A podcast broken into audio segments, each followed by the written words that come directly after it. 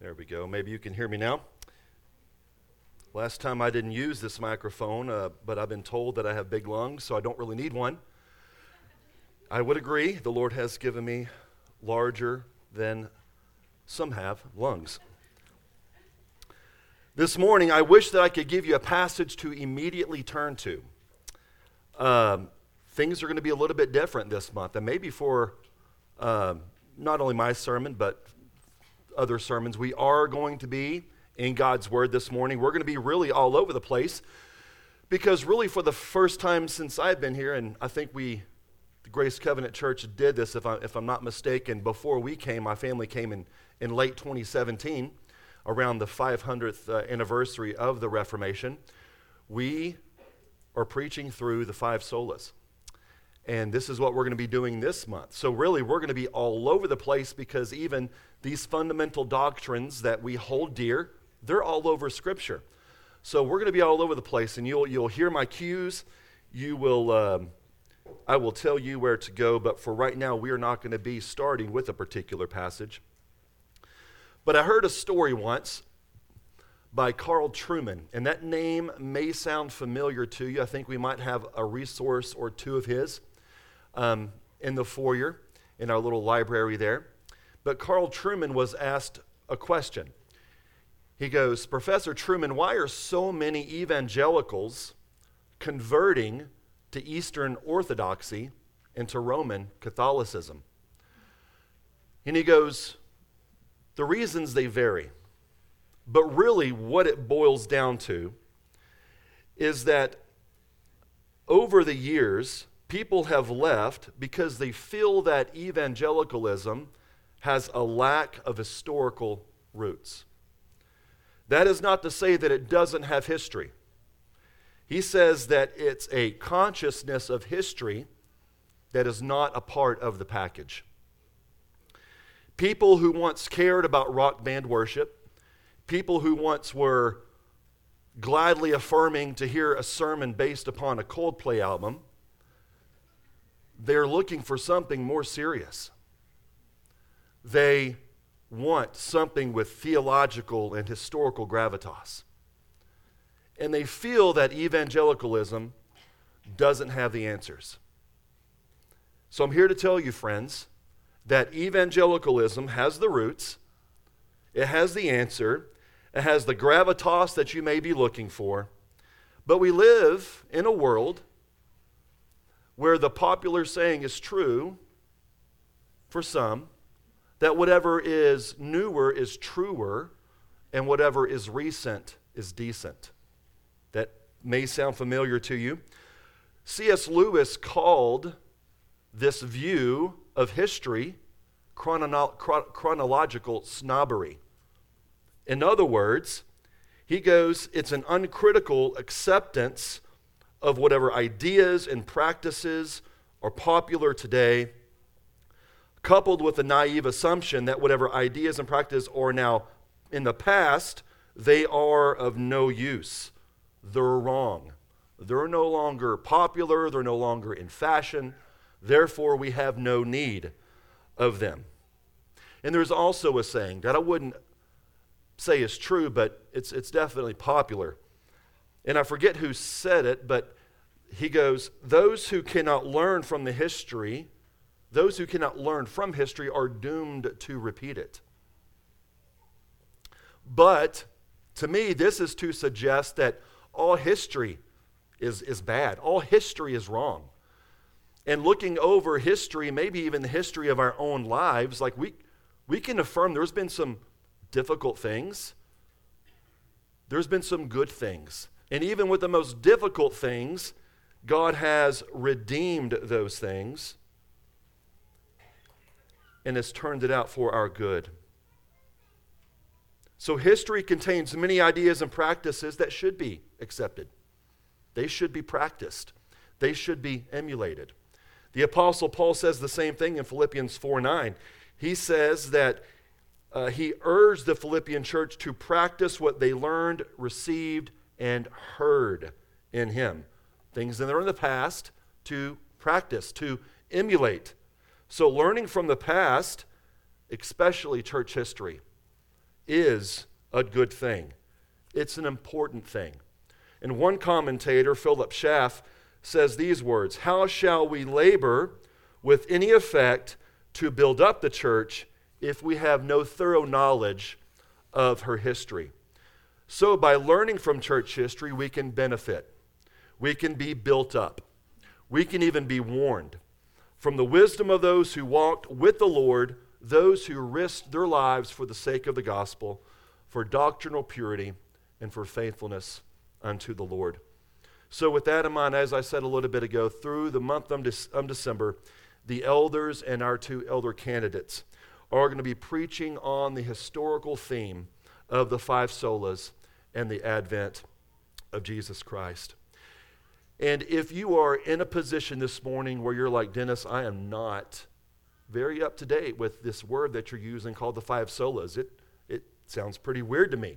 You're in good company because I'm going to try to make this as simple as possible because I'm a simple man. But the five solas is a modern term. It's a modern term that has roots or old paths from the time of the Protestant Reformation. The Protestant Reformation was during the time of the 16th and 17th century. It was a time whenever much was at stake, the church was under attack, the church was in great need of reform. There was spiritual darkness. The Bible was a closed book, so people were spiritually ignorant. The gospel was perverted, and personal holiness was abandoned. And because of what was decided at the fourth session at the Council of Trent, the Roman Catholic Church declared that the truths of God are found in two sources that, that a little bell, a little red flag should go off in your mind right about now. The truths of God are found in dual sources.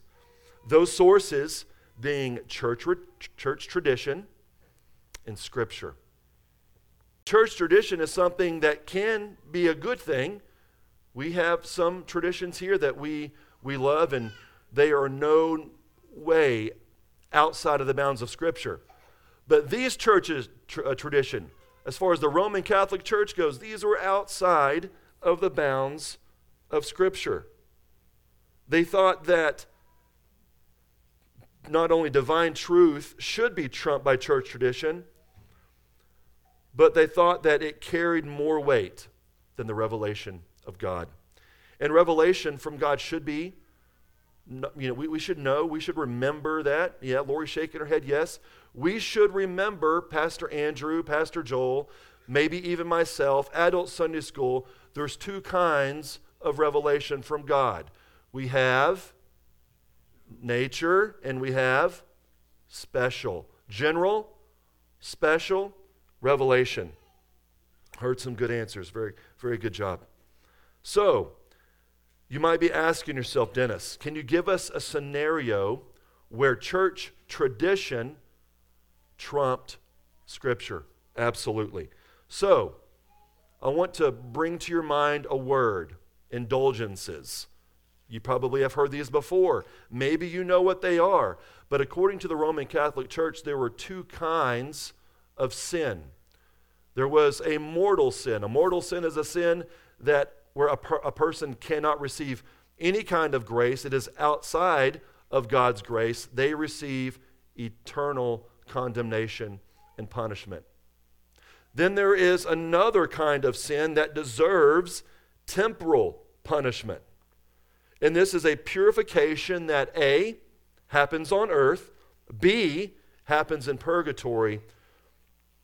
So Roman Catholics believe that Christians are either in one of three locations they're on earth, they're in purgatory, being purified and refined and punished, or they're in heaven. So, what are Christians to do if they have loved ones who have passed away? Is there anything that we can do, that Christians can do, to help our beloved loved ones as they're probably in purgatory, being purified and, and tormented for their sins? Well, the Roman Catholic Church would say, yes, there is something that you can do. And it's called an indulgence. And John Tetzel is a name that may sound familiar to you. He was a 16th century friar and indulgent salesman. And he's known for this very popular line saying this As soon as the coin in the coffer rings, the soul from purgatory springs. In other words, you want to help out your loved one who's in purgatory right now, under torment, being purified because they're not good enough to go to heaven on the merit of Jesus Christ. No, this is on their merit. What are they able to do? Well, you're able to give some of your money. And you're going to buy these indulgences. And whenever you buy these indulgences, it's going to release this treasury that Christ has of all the works of Christ, along with the works of the saints and your loved one is going to receive the grace that they need to escape purgatory and to be released into heaven. So Martin Luther said, This isn't in Scripture. This, this isn't true. And as the sale of indulgences grew, Luther, if you remember, posted his 95 Theses for academic debate. And number 50 of this particular 95 Theses pointed out that indulgent sales were not for the pious purpose, they didn't have any biblical purpose. They were designed simply to fill the church and to build monuments to men and not to God. So, the underlying issue with indulgences is that it was unbiblical. The underlying issue with indulgences was really one of authority. Did the magisterium, did the popes, did the bishops, did the Roman Catholic Church did it have final authority? Did God's word have final authority? So, in addition to Luther, there were other reformers. There was John Knox and John Calvin, Huldrych Zwingli. These and others, for instance, they committed their lives to a recovery of fundamental doctrines that summarize the biblical gospel. And by God's providence, would help the church regain what was hidden and what's what was perverted. So, these fundamental doctrines are known by five Latin phrases. They are sola scriptura, that's going to be today's topic, sola scriptura, which is the formal cause of the Reformation. It's also the foundation from all these other doctrines flow. We have to get it right with Scripture. If we don't get it right with Scripture, we're not going to get anything else right. So, the second one is solus Christus, Christ alone. Sola fide, faith alone. Sola gratia, grace alone. Soli Deo gloria, to the glory of God alone. And speaking about the doctrines of grace, these fundamental doctrines that we see here in the five solas, they all stand or fall in their connection to Scripture. So today, as I said, we're going to be speaking about sola scriptura and it's not a distinctly reformed theological term. I think we hear it mostly in theological, reformed theological circles, but it's not a distinct reformed term. In fact, it's been held by evangelical, uh, historical evangelicalism for some time. You probably affirmed the truth of sola scriptura even before you knew what it meant or the old paths that it came from. So, since it is a lot of information. I'm going to talk about this morning about, especially if you're a note taker, what sola scriptura is and what sola scriptura is not. The simple definition, friends, is that sola scriptura, scripture alone, is the final authority for our lives. It is all that we need to know God for salvation, for faith, for life, and for godliness. Now, sola scriptura, under the category about what it's not, does not mean that all truth about everything in life, every aspect of life, is found in the Bible. What I mean by that is this you will be hard pressed to find anything in Scripture that has to do with rocket science you would have you, you'd be hard pressed to find anything in scripture if the alternator on your car goes out and you need a manual on how to take it out and fix it and replace all these things.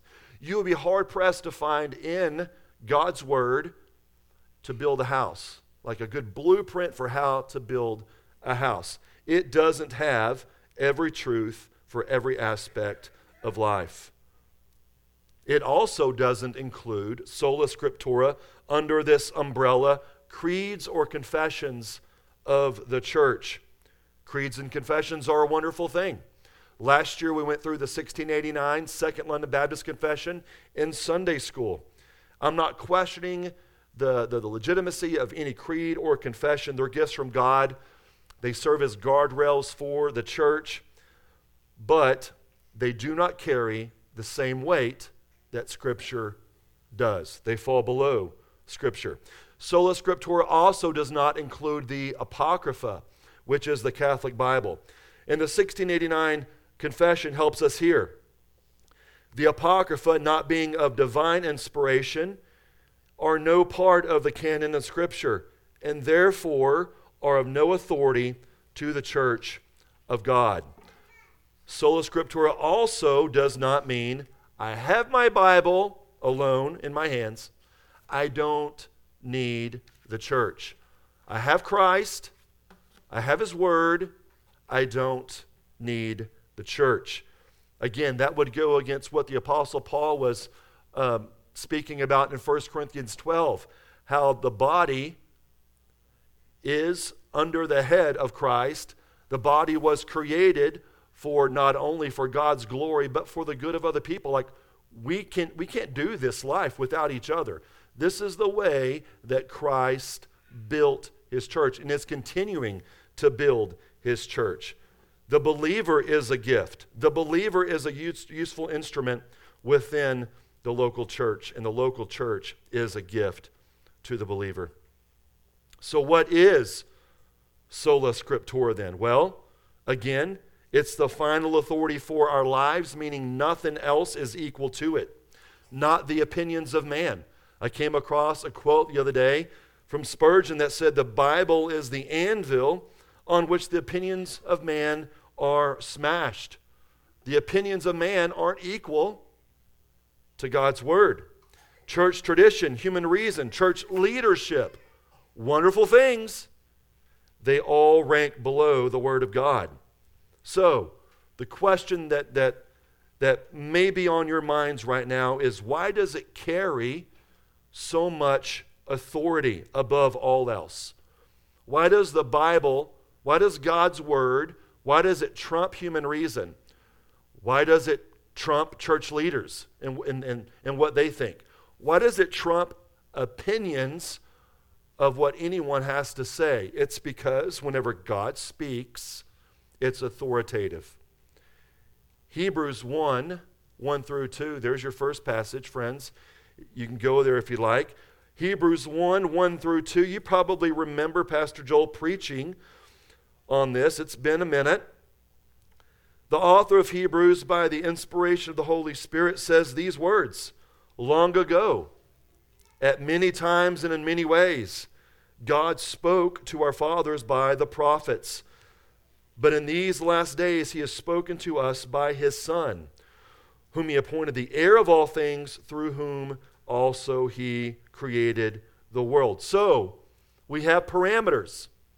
Parameters on how the Bible defines the method in which God speaks. God speaks authority, but we, that has to be defined, it has to be qualified. There needs to be parameters here, or it gets really dangerous.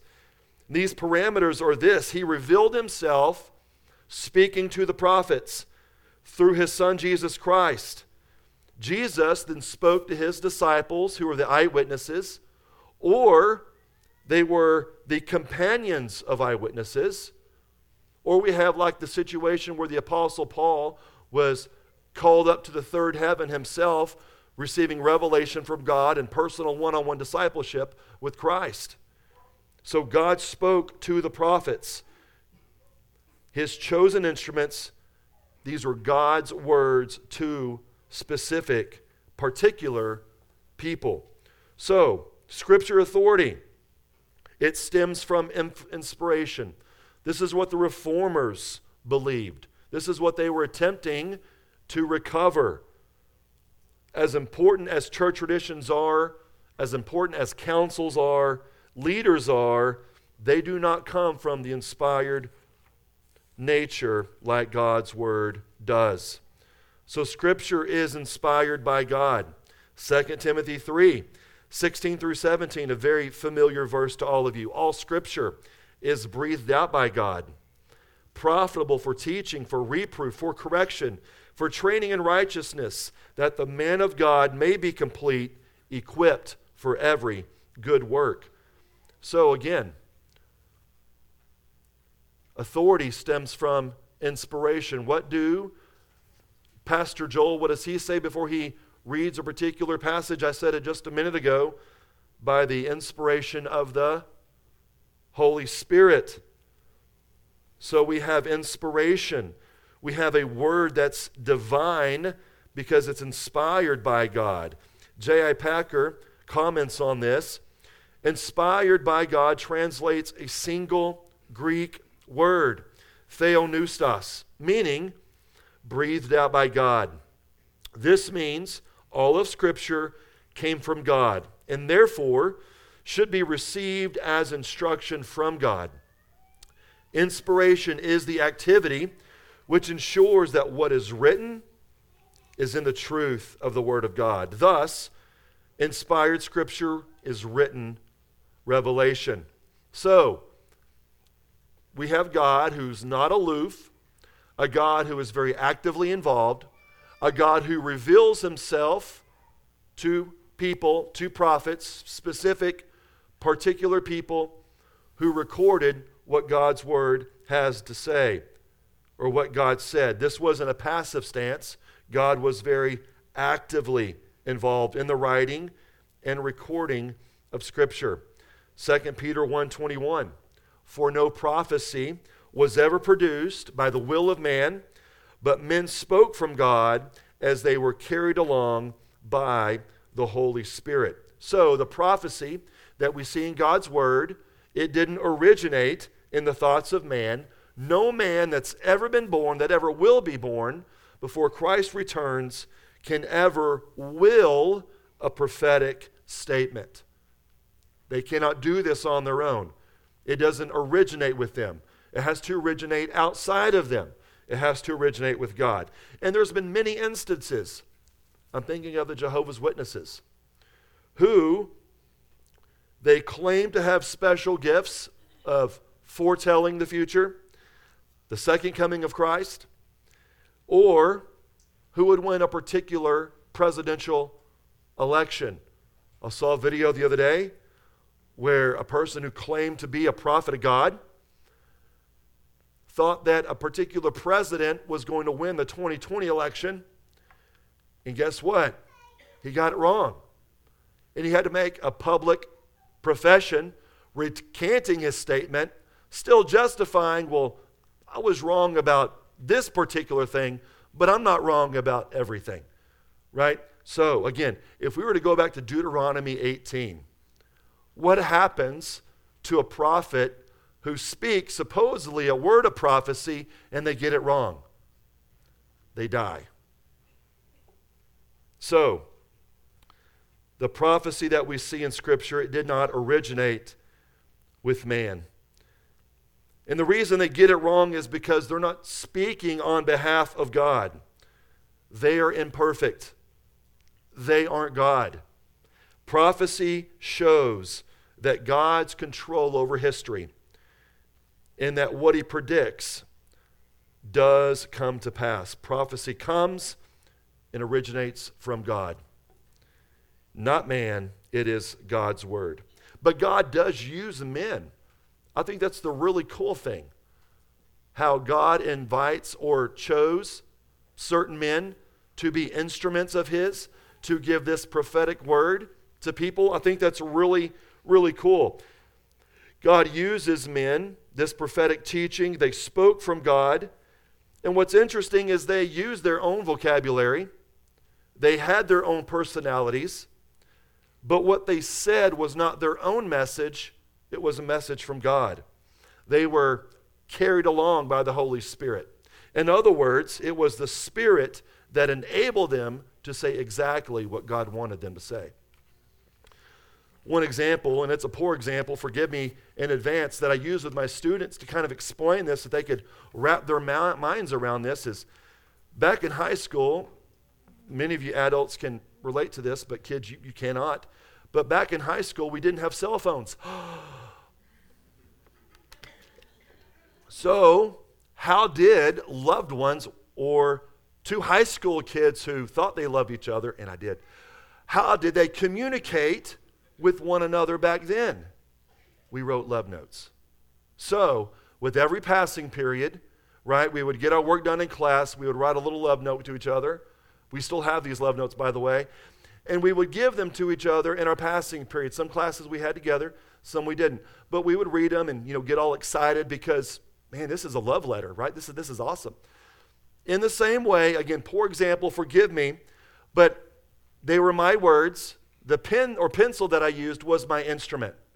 Okay, God in the same way, sort of, so much better of a way, used men as instruments, as pens to write these letters, these love letters to his people. So, the fact that God is involved changes everything. Sola Scriptura means that Scripture alone is the final authority for the Christian. It is enough. Nothing else should be equal to it. And this is the case because of divine revelation. We have a message, the actual words from God that were breathed out. Therefore, it's trustworthy and it's free from error. So, the authority of the Bible rests on its own claim to be the Word of God, but it rests on something else. It rests on what Jesus thought of Scripture. And this is what Jesus thought of Scripture. If you remember, whenever Jesus was in the wilderness being tempted by Satan, how did, how did Jesus respond to each temptation from Satan?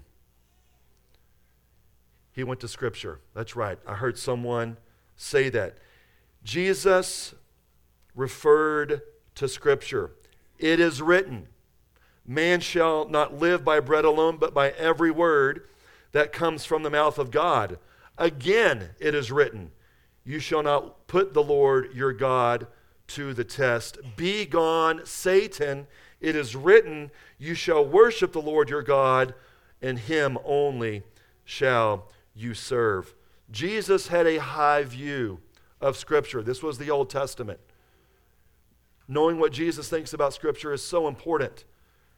But not only that, in John 10 35, Jesus saying into a response to the Jews who were trying to uh, accuse him of blasphemy, he says these words to him Scripture cannot be broken.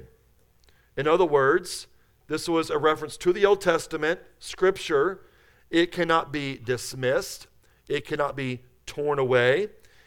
Jesus had the high view of Scripture. It testifies, he does, that Scripture cannot be broken, dismissed, or torn away. Scripture, even more so, should be a final authority for us. And it also speaks to God's sovereignty, does it not?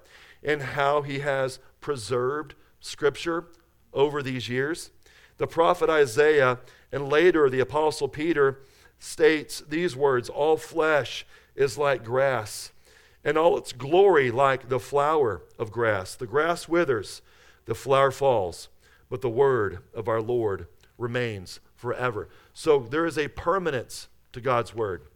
It cannot be broken, it cannot be dismissed, it cannot be torn away. Jesus had a high view of Scripture. Scripture should be the final authority in our lives. Amen. But is it enough?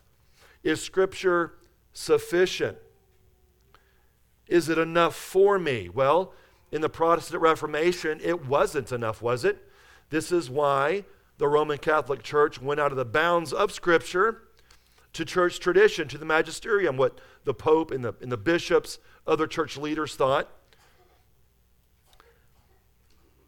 Apostle Paul in 2 Timothy 4 3 through 5 says these words For the time is coming whenever people will not endure sound teaching but having itching ears, they will accumulate for themselves teachers to suit their own passions, and will turn away from listening to the truth and wander off into myths.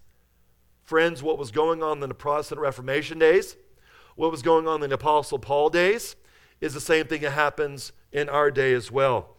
People still do not endure sound teaching. They flee to teachers, they flee from God's word, and sometimes they flee from the words of God and they flee to what thoughts and what private revelation that they conjure up themselves. In 2004, Sarah Young wrote a book, and it sold more than 30 million copies. And this book is called Jesus Calling. This is what she says in, in, in the uh, introduction. I began to wonder if I could receive messages during my times of communing with God. I had been writing in my prayer journals for years, but it was one way communication. I did all the talking. I knew that God communicated with me through the Bible, but I yearned for more. So, for Sarah Young, for many others, they claim to speak on behalf of God.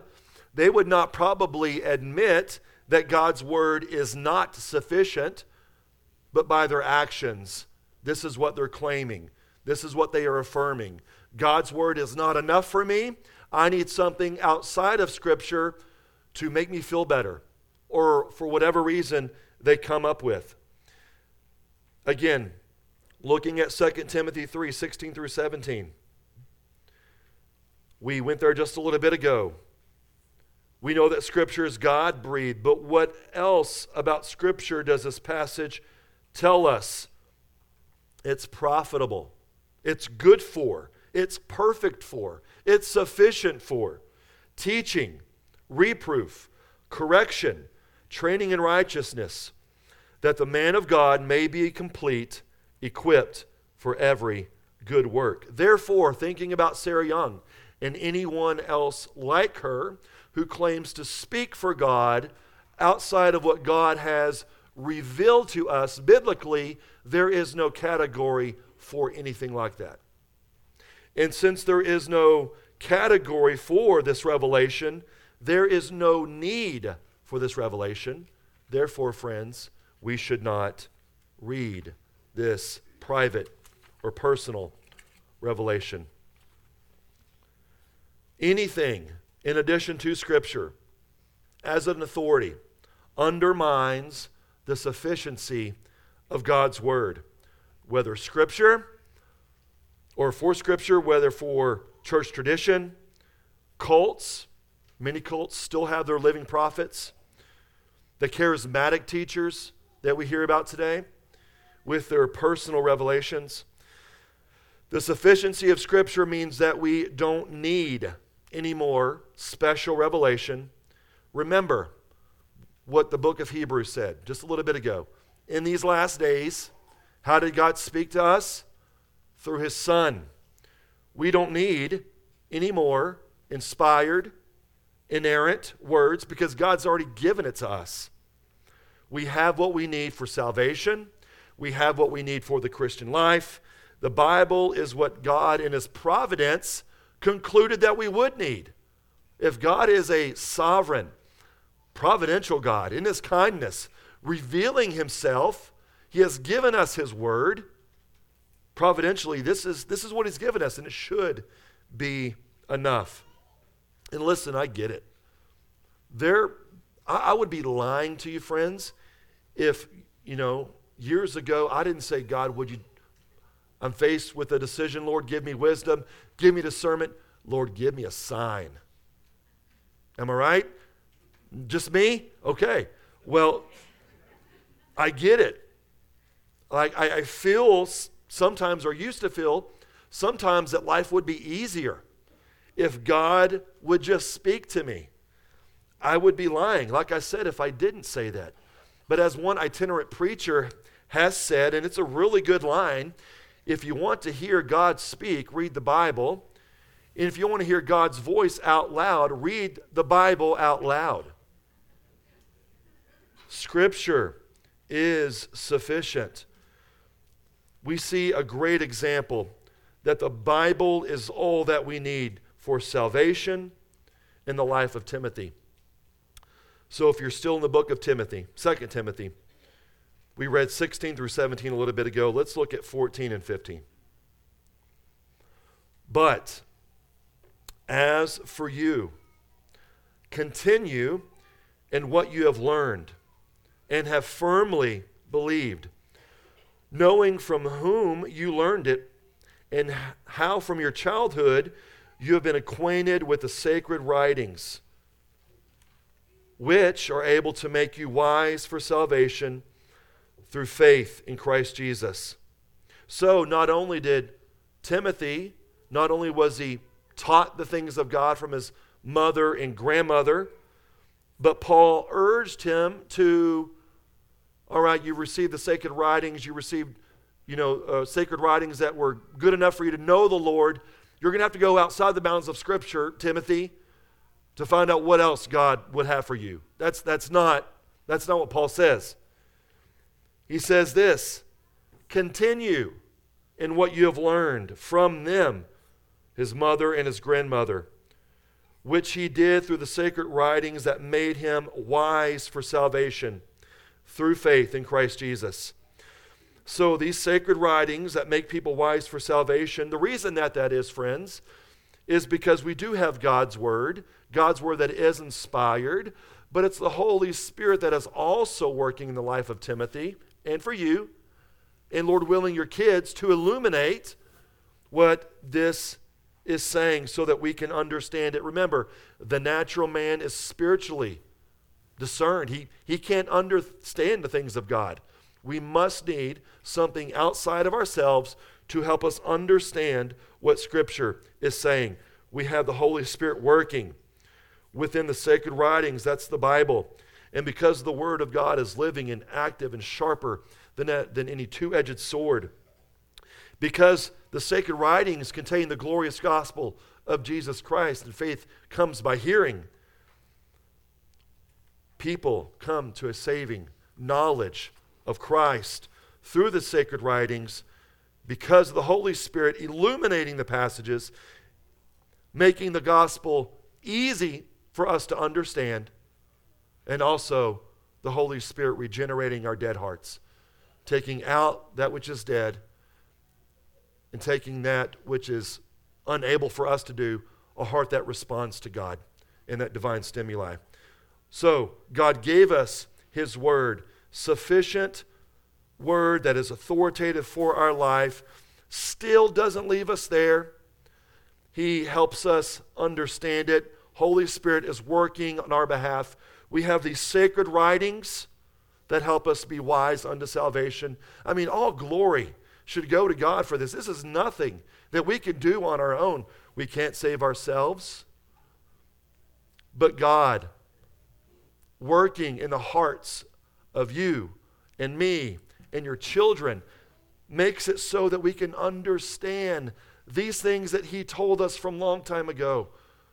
It is, it is just a beautiful picture of God's providence. It's a beautiful picture of God's kindness in each one of our lives, that He would make Himself known. I mean, if, if you think about all the other religions in the world, like we have a personal creator, and not, not only one who is a personal divine creator, but one that, who died for us. It, it, it is a beautiful thing, friends, and all glory goes to God for that. So, we are told in 16 and 17, these verses from 2 Timothy, that Scripture is profitable. It equips the man of God for every good work. And we're told in Ephesians 2 that we, we were created in Christ to do good works. We are His workmanship. And the really neat thing is that the good works that we even do, we don't even, can't even take credit for because even those things in God's providence were set up before the foundation of the world. But yet, where we are right now, some of those good works that He has or He wants to equip us for, that He set up, we can't do apart from God's Word. Like there is a need in your life, there's a need in my life for us to grow in grace and knowledge of the Lord, and that only happens with God's Word. That happens as we sit under good biblical preaching. That happens as we are spending time in God's Word and personal devotions.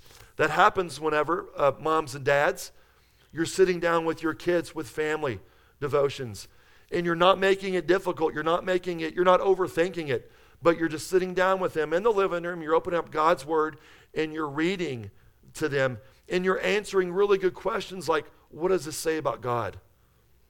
What does this say about me? What about this passage make us, makes us give glory and honor and praise to God? What about this particular passage that leads us to repentance? Like these are really good things that we can think about that will equip us for every good work that God is setting up for us to do. God's word is perfect.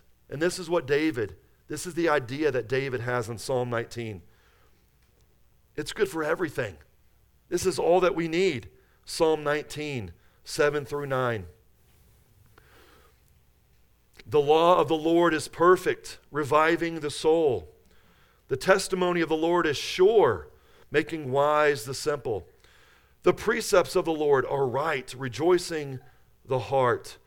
The commandment of the Lord is pure, it enlightens the eyes. The fear of the Lord is clean, enduring forever. The rules of the Lord are true and righteous all together. So, sola scriptura this commitment. Commitment that the reformers had. Commitment that if you're raised in the church and you're raised by godly parents, godly grandparents like Timothy was, these, these are commitments that they even held to. And this is us learning from history, right? We can, we can adopt these things, we can practice these things. We should emulate these things. But this was the battle cry of the reformers. God's word is the final authority. God's word is sufficient for salvation, sufficient for the Christian life. This must be our anthem as well. This must be our commitment.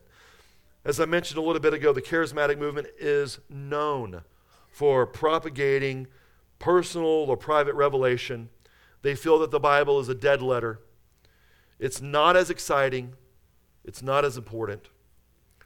Coupled with their God spoke to me, God gave me a prophetic word for you, which is, I would love to read your body language whenever someone says that to you. Be gentle, be nice, be courteous. May your speech be, be seasoned with salt.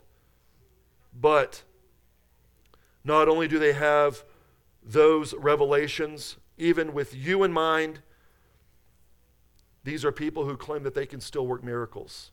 These are people who say that they can heal blind people. These are people who say that they can take a lame, crippled person by laying hands on them, they can walk again. These are people who say that they're able to put their ears on the ears of deaf people and they're able to hear again.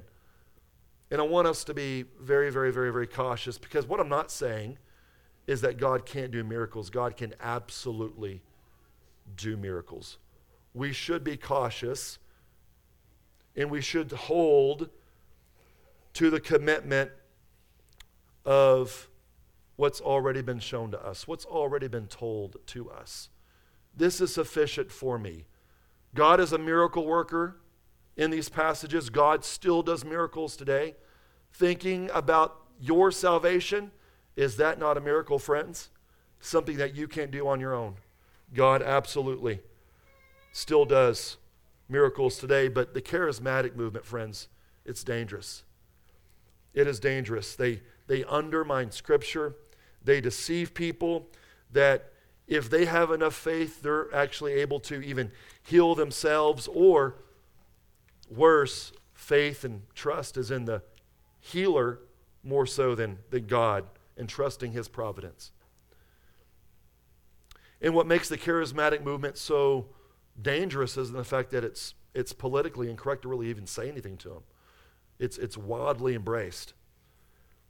One commentator says this thinking about the sufficiency of Scripture, how it's undermined, how it's attacked. God's truth is in the crosshairs of a world in love with its sin. We need to be more committed to upholding Scripture as the true standard and final authority. And, friends, if you're a believer in this room today, you are also called to defend the truth against all that would seek to undermine its authority. And this is what Jude had in mind whenever he wrote to his readers. I'm thinking about Jude 3. He instructs his readers to contend earnestly for the faith which was once for all handed down to the saints. And whenever Jude is talking about this, this faith, he did not mean that faith as in a personal trust, having faith in something, but the faith, the the needs to be included before it. It's actually like a list of doctrines, a list of fundamental, foundational doctrines that should be held to. This is what they should contend. And of course, he is talking about the gospel. He is talking about objective truths from Scripture that make up our Christian faith. So, brothers and sisters, whenever you are in a position to defend the truth, whenever you're in a position to, with gentleness, correct when someone undermines the sufficiency of Scripture, you must pray for wisdom. You must have courage, knowing that standing firm can be a dangerous thing. Think about the reformers. Uh, I recently learned that Queen Mary. Uh, killed almost 300 Protestant reformers back in the 16th century, thinking about Nicholas Ridley, Hugh Latimer, thinking about these men who were killed. Why? Because they were contending for the faith. It is a dangerous thing. But thinking about the reformers, thinking about all those who lost their lives, thinking about their blood that was spilt it's a powerful testimony that contending for the faith is something that's worthwhile, something that should be done. So, friends, thinking about sola scriptura, the authority, the sufficiency of God's word, what connection does that have to Advent? Well, if God did not plan a redemptive rescue mission, there would be no hope. There would be no wonderful counselor. There would be no mighty God. There would be no everlasting Father. There would be no Prince of Peace. If God did not plan, we would be without hope. If He did not make it fulfilled, what He foretold, what He fulfilled, we wouldn't have any hope. If God did not speak through the prophets, through His Son Jesus Christ, we wouldn't know. So, through God's word that He breathed out, God made Himself known through redemption history, speaking to and through His prophets of one that would crush the head of the serpent, one who would come forth from the shoot, from the stump of Jesse, one that would be despised, one that would be rejected one who would bear the griefs and carry the sorrows of many, one who would be pierced for transgressions, crushed for iniquities, whose soul would make an offering for guilt, one who did not deserve it would but who would be numbered among the transgressors, one who would make intercessions for those transgressors, who would bear the government upon his shoulder. His name would be called Wonderful Counselor, Mighty God, Everlasting Father, and the Prince of Peace. He would serve on the throne of David with justice and with righteousness, one like the Son of Man that was given dominion and glory and a kingdom that all peoples, nations, and languages should serve him. His dominion would be an everlasting dominion, which shall not pass away like his word. His kingdom is one that shall not be destroyed. also like his word. When God spoke, and what God spoke, what prophecy that he gave, that wasn't by the will of man, but by the will of God, became a reality in the person of Jesus Christ. Just as the scriptures, which have uh, authority, foretold the advent, the first advent of Christ, so too they speak of Jesus' second advent, where he will come in glory, and at his appearing, every knee will bow and every tongue will confess that Jesus Christ is Lord to the glory of God the Father. And as John would say,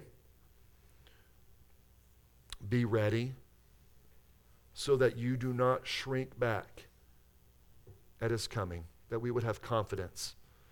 Confidence now that we can approach the throne of grace, confidence that is appearing whenever he comes, that we wouldn't shrink back, but that we would look with expectation, that we would rejoice that our King has come to take us home.